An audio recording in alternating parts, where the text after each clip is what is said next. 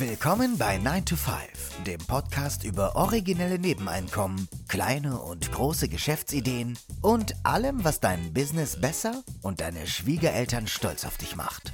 Es ist nie zu spät für einen Plan B.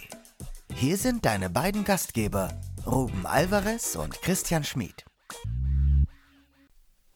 Hallo und willkommen zu einer neuen Episode des 9 to 5 Podcasts. Am Mikrofon der Robin und mir gegenüber sitzt wie immer Der Christian. Schönen guten Abend. der Titel der heutigen Episode. Ich wage es ja nicht auszusprechen. Im Englischen würde es gebliebt, glaube ich, wenn ich es aussprechen würde. Wir nennen sie einfach mal Beep Your Passion. Ihr könnt euch das ausmalen wahrscheinlich. Der Untertitel soll heißen Leidenschaft ohne Geschäftsmodell ist ein Hobby. Ja, genau. Warum diese Episode überhaupt?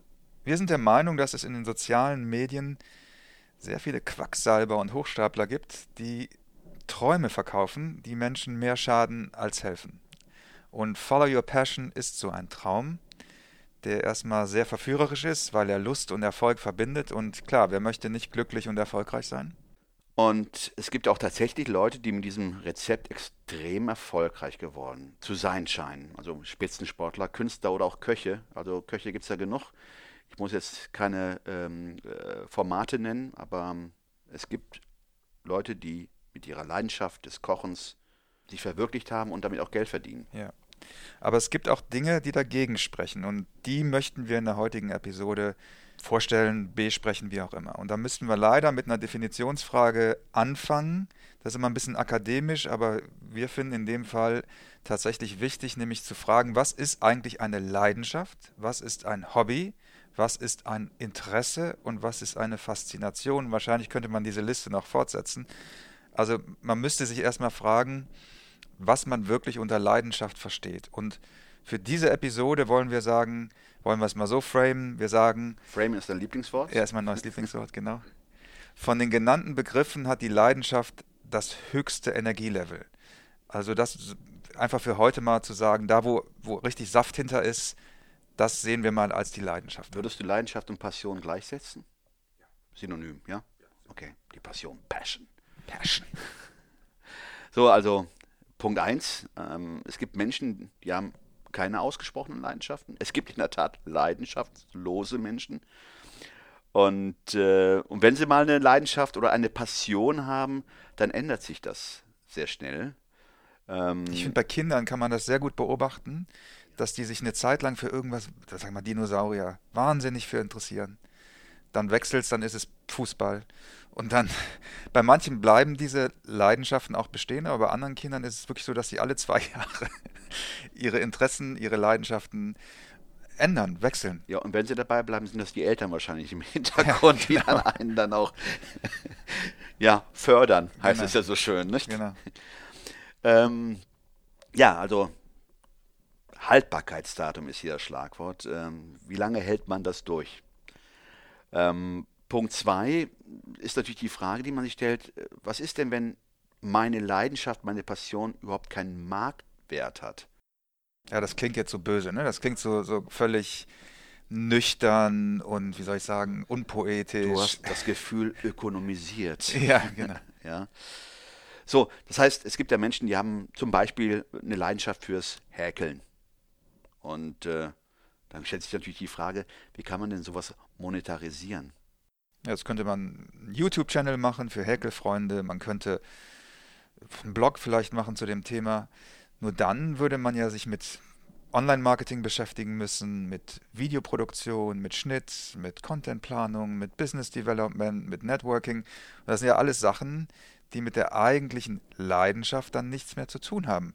Das heißt, in dem Moment, wo ich meine Leidenschaft Häkeln zu einem Side-Hustle mache, ist der äh, Side-Hustle zu 90 Prozent ja, etwas anderes als die eigentliche Leidenschaft.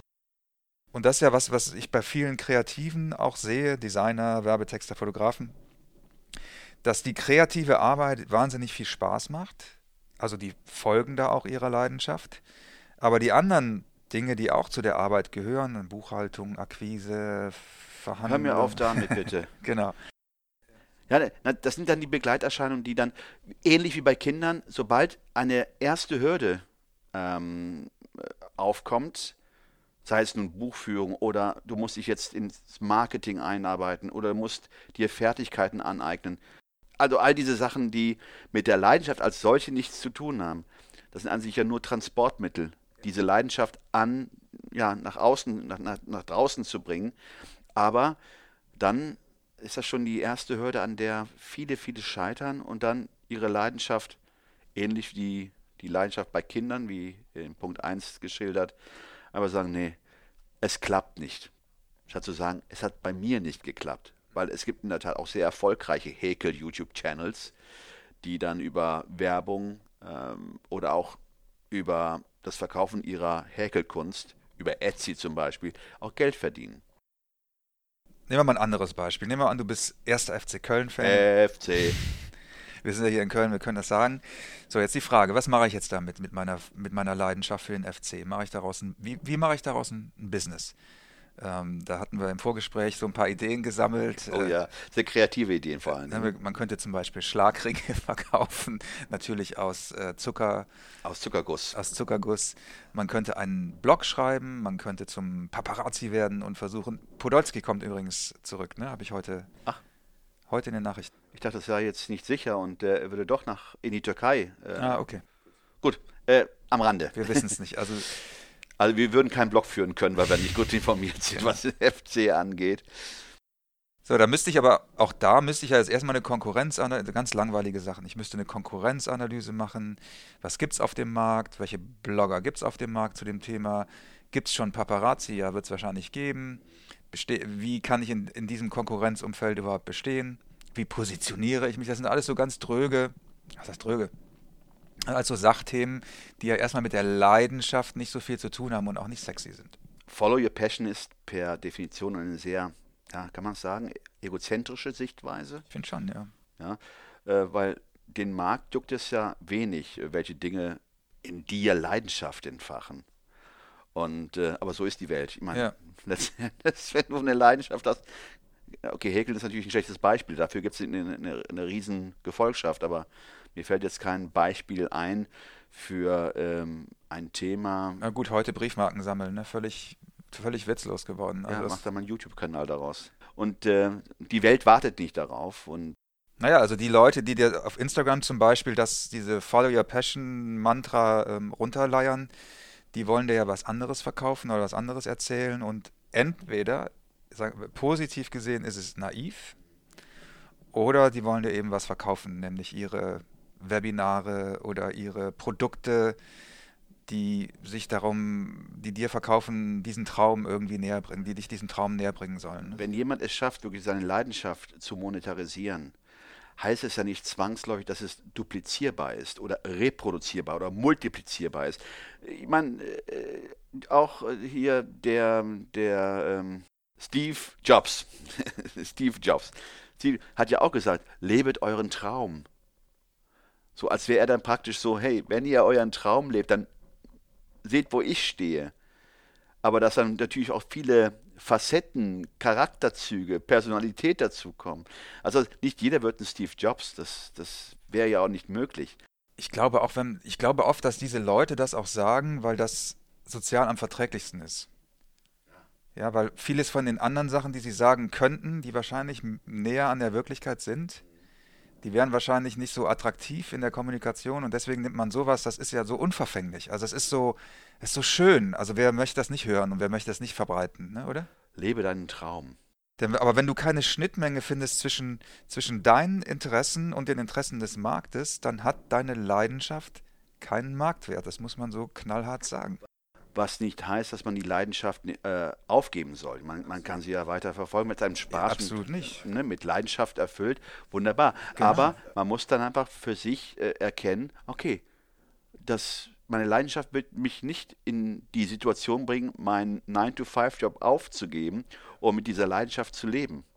So, wir haben jetzt gesagt, ähm, weil wir jetzt, jetzt nicht nur in der, in, der, in der Analyse stecken bleiben wollten, sozusagen, sondern auch etwas Handfestes euch mitgeben wollten, haben wir gesagt, du brauchst Passion Plus. Das klingt jetzt tatsächlich wie so ein Instagram. Sollte es so ausgesprochen werden? Life Coach. Nicht, nicht, genau, nicht Passion Plus. Also Passion Plus, Passion Plus, wie auch immer. Na, also wir haben es doch schon so mal. Ja, wir haben schon eine Marke draus gemacht. Wir haben, schon, wir haben schon ein Produkt jetzt hier am Start. Passion Plus. Passion Plus. Passion Plus.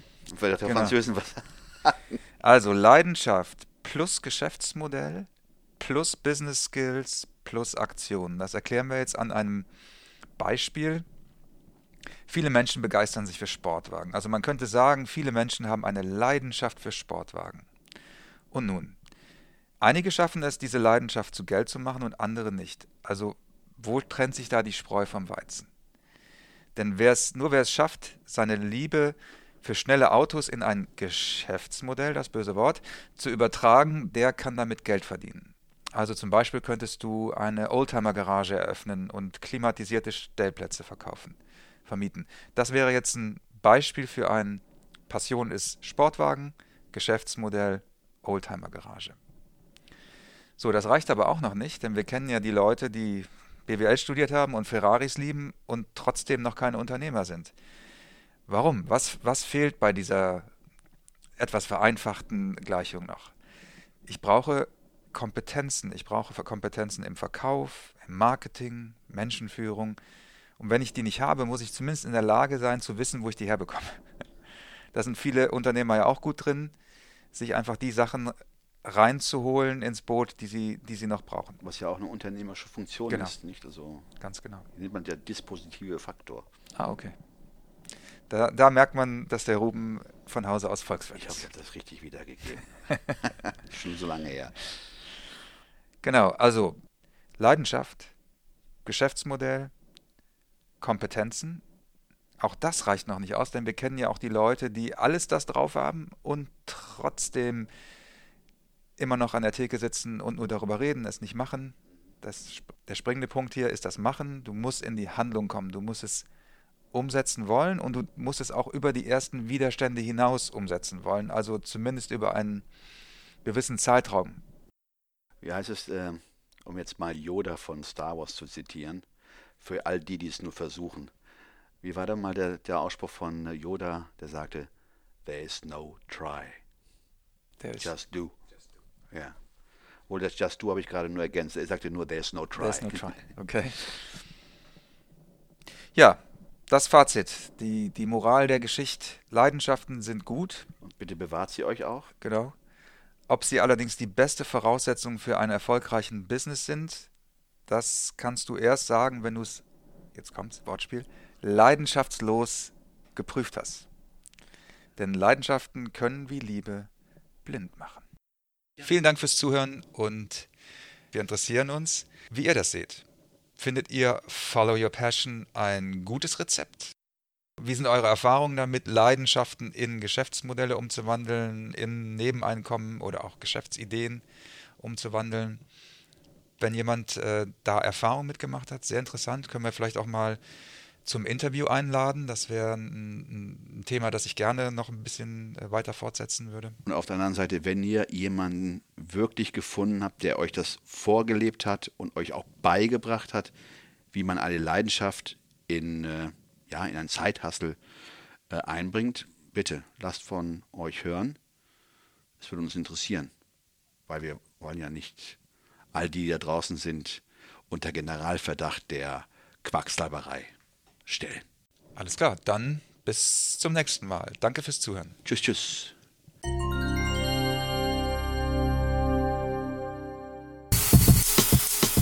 Das war 9 to 5, der Podcast von Christian und Ruben. Alle in der Episode erwähnten Links findet ihr in den Shownotes auf 9to5.de.